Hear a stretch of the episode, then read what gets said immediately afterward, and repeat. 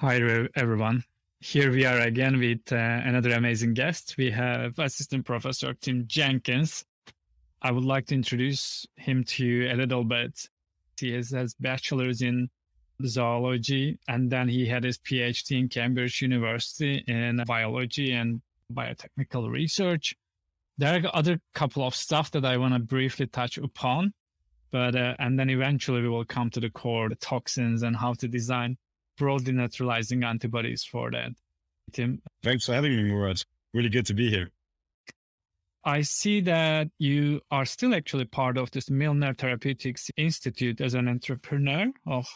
Well, no, I don't have an official role with the Milner Therapeutics Institute. I'm still connected with them and uh, lots of good friends there. But my official role of connecting academia and industry while I was in Cambridge is unfortunately over now due to geographic limitations of being in Copenhagen now.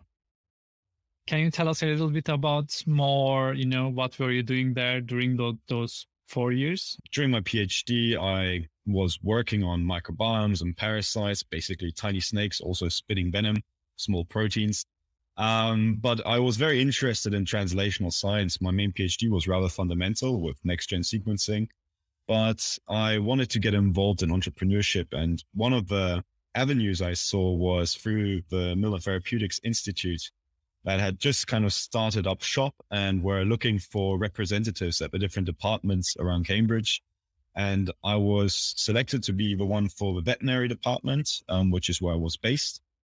And so my role was basically talking to different academics around the department that might have ideas or ambitions to translate their science into something more, yeah, tangible as a product or a company and connect them with industry partners that might be interested in actually carrying these projects forward because historically there's always been a bit of a adversity of academics fearing that industry would steal everything and industry fearing that academics will just blunder all of their ideas out and tell everybody about them. But I think the meeting we have here today is a good showcase that things are changing and there are better times ahead of us. That's so true.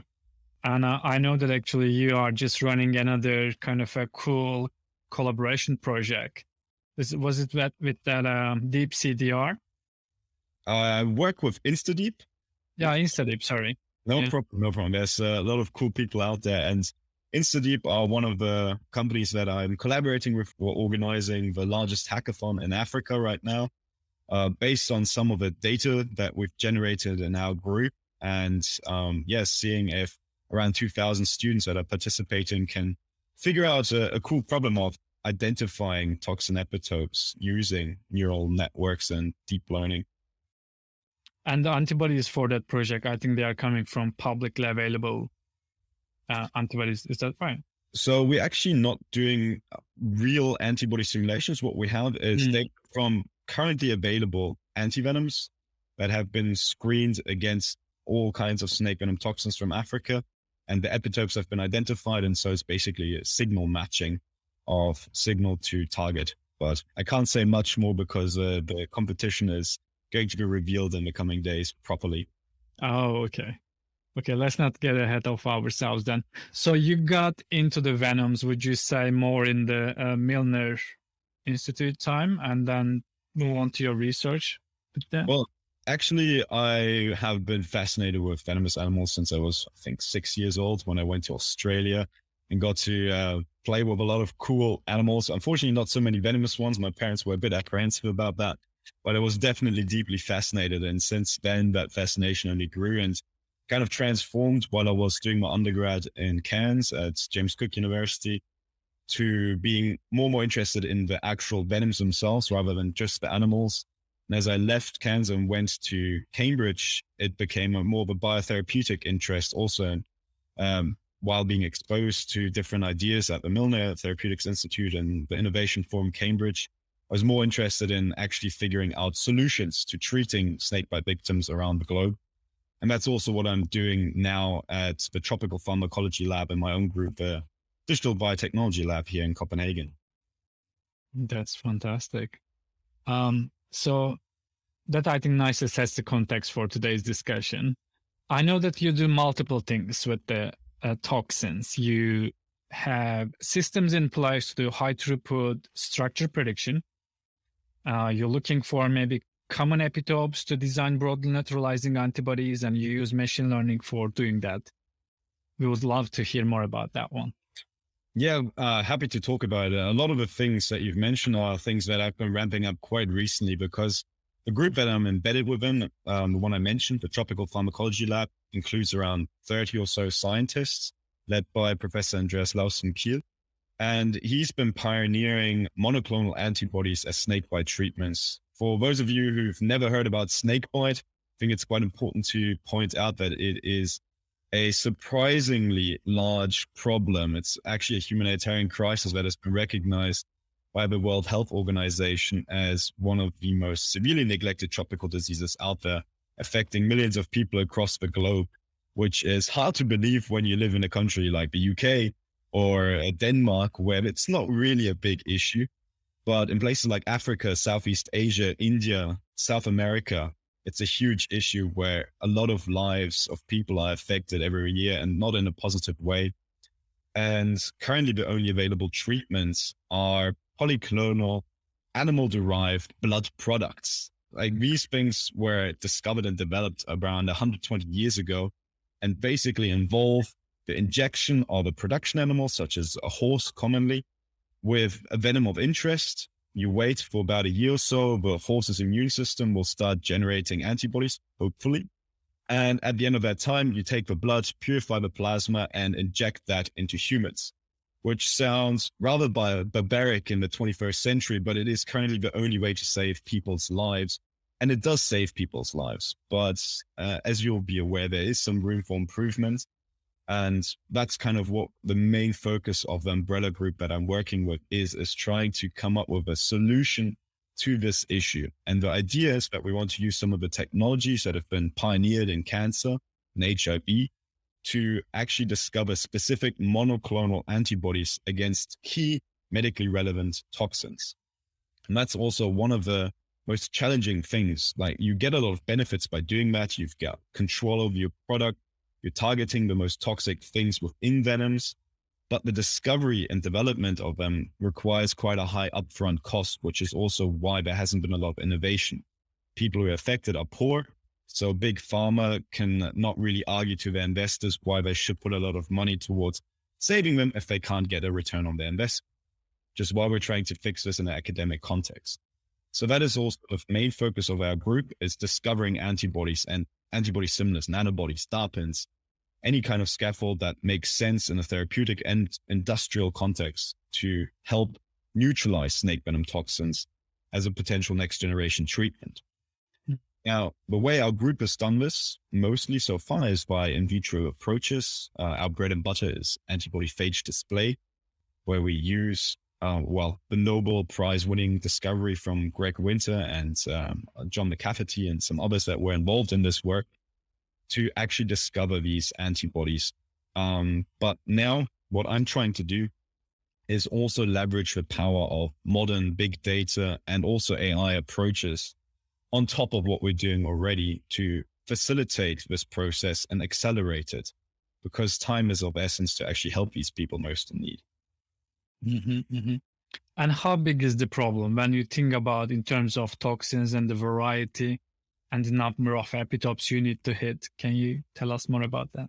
Yeah, it's a, it's a super good question. Um, that is one of the most challenging aspects of dealing with snakebite and also one of the most interesting if you're looking at it from an academic perspective. Because when we're talking about snake venom toxins, we're talking uh, of a, about a target space of over 2,000 different proteins, which is way beyond anything you're dealing with in most other conditions. And that makes it extraordinarily challenging because trying to discover antibodies against 2000 plus targets is a mammoth task, but it's also totally infeasible to bring out a product that includes 2000 different antibodies. So even a subset of that, like let's say sub-Saharan Africa, we probably need a hundred or so specific antibodies to cover sub-Saharan Africa. So we need to be very smart about what tools we use and what we, how we approach the problem because as intelligent as it might be academically, if the end product is totally useless, we're not doing our jobs. We need to bring something out there that can help people. And so that's why we're trying to use cheap scaffolds or potentially cheap scaffolds like nanobodies and DARPins that are very cheap to produce at large scale, mm-hmm. But also smart approaches of getting these broadly neutralizing antibodies where we try and use a single antibody that recognizes a whole subset of different but similar toxins. Because in this whole diversity, you do have similarities, overlaps, and you can decrease the target space substantially if you take into account a somewhat limited amount of variability and say, okay, if we cover this epitope, that's actually conserved across, let's say 10, maybe 15, 20, 100 different toxins. So if we've got a good bind against that, we can decrease the complexity of the end product substantially. And that's also where these computational approaches are coming in handy and where we're trying to do some work to deconvolute this target space. Is that where you mainly use the machine learning then? Yeah, so machine learning is something that I've only started looking into about a year ago, and we've only recently started implementing it in the context of, yeah, playing around in terms of epitope prediction, um, but and also structural prediction. So predicting structures of antibodies, predicting structures uh, of antigens primarily. So one of the first projects where we actually applied machine learning was trying to resolve all of these snake venom toxin structures because only about 20 or so of them were experimentally resolved. And to find toxins that are likely neutralizable by a single target, one thing that we could have done and were doing to start with was sequence alignment. So we aligned all of these snake venom toxins and based on sequence similarity, we could pick ones that were similar and we thought might be cross neutralizable by the same therapeutic. But as you're well aware, we're dealing with these interactions in a 3D space. They happen in a 3D space. Conformational epitopes are not the same as linear epitopes. And so having some sort of structural data was absolutely key. So when we started this, we used kind of one of the main tools out there called Modeler to model all of these snake venom toxins. And just as we were done, DeepMind came out and said, Hey guys, we've got AlphaFold 2 and it's way better than anything else out there. So we decided to jump on that hype train and also model all of these things using, well, a homolog to AlphaFold, Colab Fold, together with a company in Munich called Excellent Solutions. They helped us out a lot there, which was really great. And so we've modeled all of these snake venom toxins different ways. And I've already learned a lot about also structural modeling and AI predictions in that space because even though Colab Fold and AlphaFold rely on the same type of architecture, transformer based deep learning, um, you do see differences in these predictions and quite important differences, which means it's quite useful to actually look at different modeling tools that are advanced as these are. They did outperform modeling in a lot of cases, but we did see that there were differences that need to be taken into account and we can not solely rely on. So that is one of the things we're doing. Docking is something else, but as you're probably also aware, docking a target and an antibody is only as good as the data you provided. And so we found it's very important to have epitope data as well as paratope data, the actual interface, the binding areas of the toxin, the binding interface of the antibody. And if you can give that information, you get a way better docking simulation. It gives you ideas on how the complex is formed without having to do very time consuming X-ray crystallography. Mm-hmm. So we're trying to complement our data needs with experimental methods that we're setting up in the lab to generate the data that is required to start learning more and being able to do more and actually do machine learning. Because as everybody who is in big data and AI knows, you cannot do anything without a good quality, well annotated and large data set. And that is the main limiting factor of anybody who's in the space of antibody antigen predictions. And so that is what I'm currently putting most of my energy towards is building that data set of lots and lots of antibody antigen sequences, lots and lots of epitopes, lots and lots of paratopes, as well as then structural data that can be overlaid into this multifaceted gold mine that we can actually use to understand these interactions and hopefully start predicting them. Yeah, yeah. That's definitely key for a lot of AI companies, right? Uh, especially if you can generate such kind of data in the lab uh, in good quality, then that's going to make the biggest difference, I think, uh, in terms of finding or designing good antibodies. And on that journey of identifying toxins, finding common epitopes and designing broadly neutralizing antibodies and bringing all of those to the patients. Where are you on that journey right now? I mean, we are in early days where we definitely are. We have generated some preliminary data. We've got preliminary epitope data, as I mentioned, that's going into this hackathon, where we'll see for the first time what you can do um, with AI on this kind of data set. Um, and we are, we've generated some sequence data.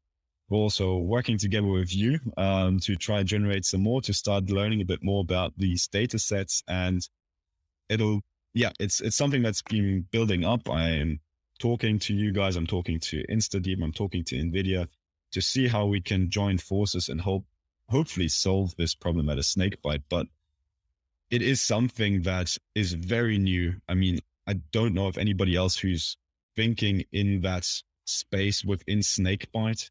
So I'm trying to uh, really get some funding to get things moving. But it is it is a field with a lot of potential because of this huge complex target space that we have. We have the option of generating extremely interesting data in terms of understanding antibody antigen interactions that is translatable way beyond snake bites. So there's a lot of incentive besides the humanitarian aspect of trying to help these people to actually use this data to understand larger antibody antigen interactions. Mm-hmm. And uh, when you were describing the problem space, you said that maybe this is not too appealing to pharma because of the financial incentives that are put in place. So, what do you think then the best model to get those antibodies once they are designed and proven that they work well to the to the market? Yeah, so another very good question. I think the key here is that the discovery costs are quite high with this approach. But once you've got your panel of antibodies that you know work, especially if they're in a format like nanobodies or DARPins, production manufacturing can be done in a way that is at least at no loss of um, profits um, or input. So we, we've done some quite complex modeling uh, where we try to calculate the different cost factors they play into next generation antivenoms. What are the most important criteria to take into account? And cross reactivity is a huge one. Affinity to some extent. So molar, molar ratios of how many antibodies do you need per toxin are very important. And if you can engineer these two aspects, the rest becomes incredibly cheap because manufacturing is so efficient, especially now with the pandemic, one of the benefits that has come out of it, there's a lot of capacity out there to actually produce at large scale uh, interesting biologics. And so once this discovery is done, it won't be very difficult to roll them out in a way that is potentially even profitable, but most importantly, sustainable and can help the people that actually require treatments. Okay. So is there a profit, non-profit spin out in the horizon for you? Honestly, our group has got quite a few different commercial um, projects, and the professor I'm working with, Andreas Lawson Kiel, has got a lot of startups. But Snakebite has never been for us a commercial endeavor and will also never be something that we are doing for profit. So the only things that we're really considering here is what is the fastest and best way to get a product out there. Mm-hmm. And we're, we're exploring all avenues if it is us who should start a company to move us forward, sure, we will do it. But I don't think in the long term that we will be the ones manufacturing these antibodies and selling these antibodies. I do think collaborations with Docs Without Borders, WHO, local governments um, of the countries that are actually needing them are the most sensible ways to push things forward because they are also the people who know how to deploy these products, how to get them to the people that need them. That's not our expertise. Hmm in our previous conversations, I recognize that you are really very proactively reaching out to a lot of um, AI ML companies out there to to speed up the whole process. Is there any part that you can also share? I mean, a lot of these conversations are, as you mentioned, uh, quite early stage. I'm very proactive in trying to get people interested and excited because I think there is a lot of good that can be done um, and there's a lot of mutual benefits to collaborating on this. It's something where everybody can actually take a lot in terms of learning experience. as I mentioned, applications that go beyond the scope of snakebite, but also knowing that what you're doing has some direct value. I think the what, what I can say is that the people I've talked to are extremely passionate and uh, they care a lot. InstaDeep is the largest African AI company. The CEO has a huge want and desire to help people in Africa. And so being a part of a solution of snakebite would definitely fulfill this. And it's, it's a natural synergy. Um, and the way these collaborations could look is by supplying expertise within AI and hardcore data science, because I'm a self-trained bioinformatician. My expertise with AI is very much top down. I understand what we need to do. I know what we can use it for. I know what the in and the out is, but I'm not the expert programmer who can run these things. So that's where a lot of these yeah, synergies come to shine because companies like Insta, companies like NVIDIA, people like yourself have a lot of in-house experience where you can help us out in that way and also help people get trained. And I think also very importantly, gain awareness um, because a lot of people are not aware of snakebite being such a problem. And fair enough, right now there are bigger problems in the horizon, but it's nevertheless an ongoing one that we have neglected for a long time. So I think as a human species, we have some sort of duty to fix problems if we have the tools to do so. And snakebite is very much a fixable issue. Well, thanks to you and through these channels, hopefully more people will be aware of that problem. Um, I I see a few questions coming in the Q and A. I'll pick the first one. Quite a technical one. I'll put on the stage. What was the case where you didn't have structural epitope or paratope data, how would you dock or model them? Uh, you you can always dock and well if you yeah structural data i mean you you can model the structures very well i mean there's a body buildup for antibodies which is absolutely stellar coming uh, from uh, oxford group which is really at top of at the top of their game so modeling proteins right now you can get very very far right if you just have a sequence data docking you can always do. And the, the annoying thing with docking is that things will always dock, even if they don't naturally bind, which is why people get confused sometimes when they see docking tools where, okay, we can predict if it will bind. No, you cannot. It can just see and tell you where it's most likely to interact if an interaction occurs.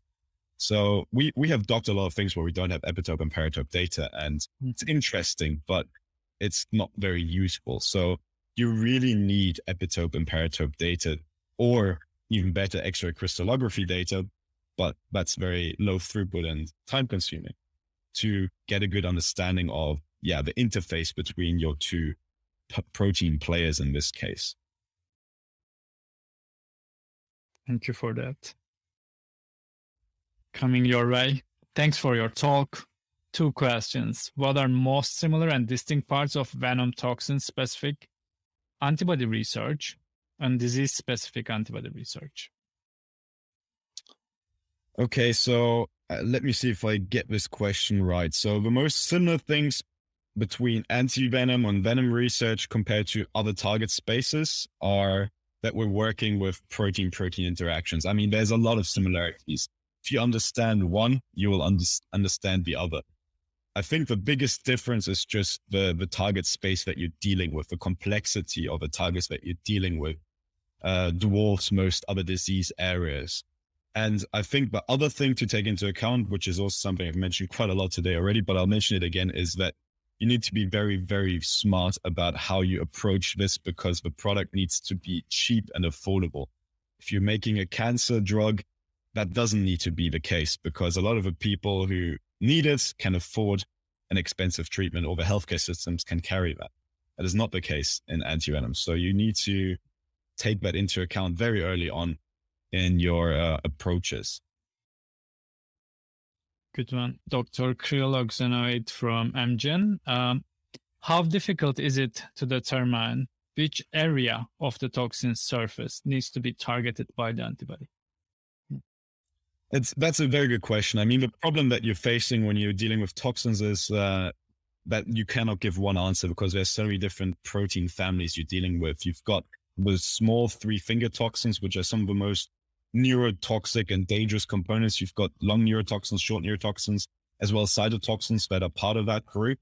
There, they're so small, they're around five kilodalton or so, that if you attach something like an IgG to it, the chances that you'll have enough sterical hindrance to prevent any kind of interactions. So their epitopes are less important than when we're talking about things like enzymatic toxins, um, phospholipases, uh, serum proteases, but also metalloproteases, which have functional sites.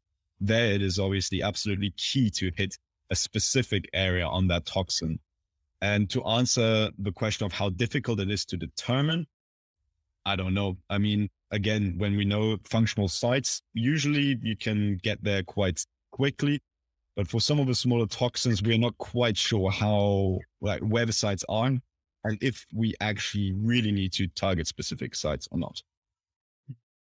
And I think in those cases, maybe what you can do is try to design something, whatever the library you are working with, it, to have it as diverse as possible.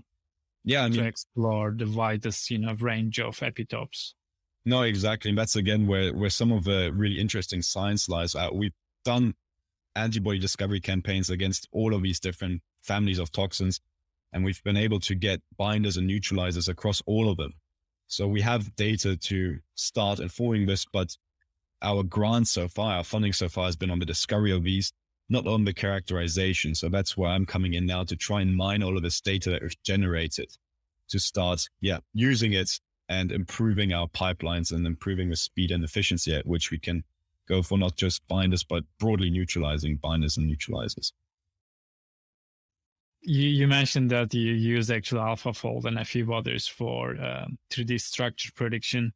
How well did they perform? Well, yeah, uh, no.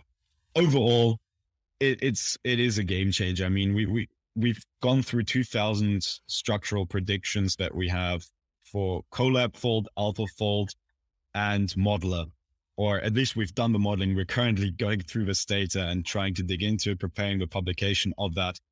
Um, so I won't go too deep into this, but what I can say is that modeling performance is very good, but it is not perfect. And you cannot rely solely on AlphaFold to give you the answer to all problems yet.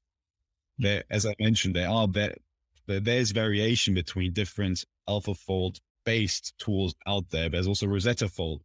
Um, and these predictions are not identical and obviously, proteins are also not necessarily something that is rigid. So you need to be aware of, yeah, changes depending on which state they're in. And so it's it's a really, really good baseline and has changed the game for us significantly. But I think one needs to be careful on how much one relies on it.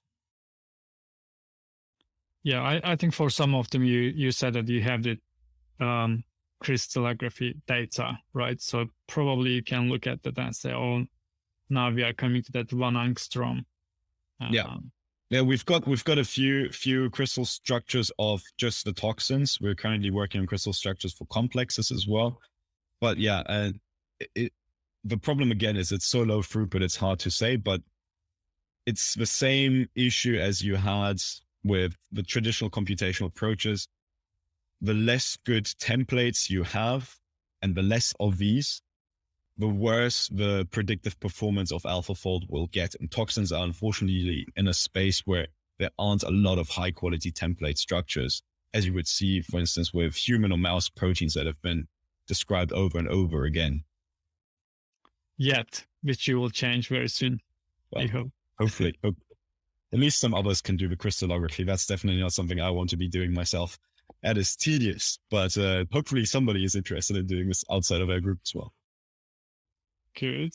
I see a few other messages coming in, but probably it's better to save them to, uh, for the networking part. So before we close, do you have a call for the audience? Uh, would it be maybe collaborations, funding, or people for the lab? Anything? Any of the above, uh, as I think you also know, Murad, I'm, I'm somebody who loves talking about science. I love getting projects off the ground. I think this is a very exciting topic to work within, obviously being entirely biased, but I do have that uh, stark opinion. Um, so anybody who's interested in talking, collaborating. I mean, obviously, if you want to give us money to solve this, perfect. Unfortunately, there are not too many occasions where this can happen. But even if you are doing something along the lines, for instance, like our collaboration with Antiverse, where you're already doing a lot of sequencing work and you're happy to lend us your pipelines to generate some of the data that we need to get us closer to the goal. That these kind of things are all super helpful, but also just talking to other people about it, raising this is an issue and giving the people who are really suffering from snakebite a voice that that already helps a lot. So yeah, I think just by attending, you've done something good, but I'm always happy to talk more and get in touch and see if there's any way to interact with each other on all kinds of different levels.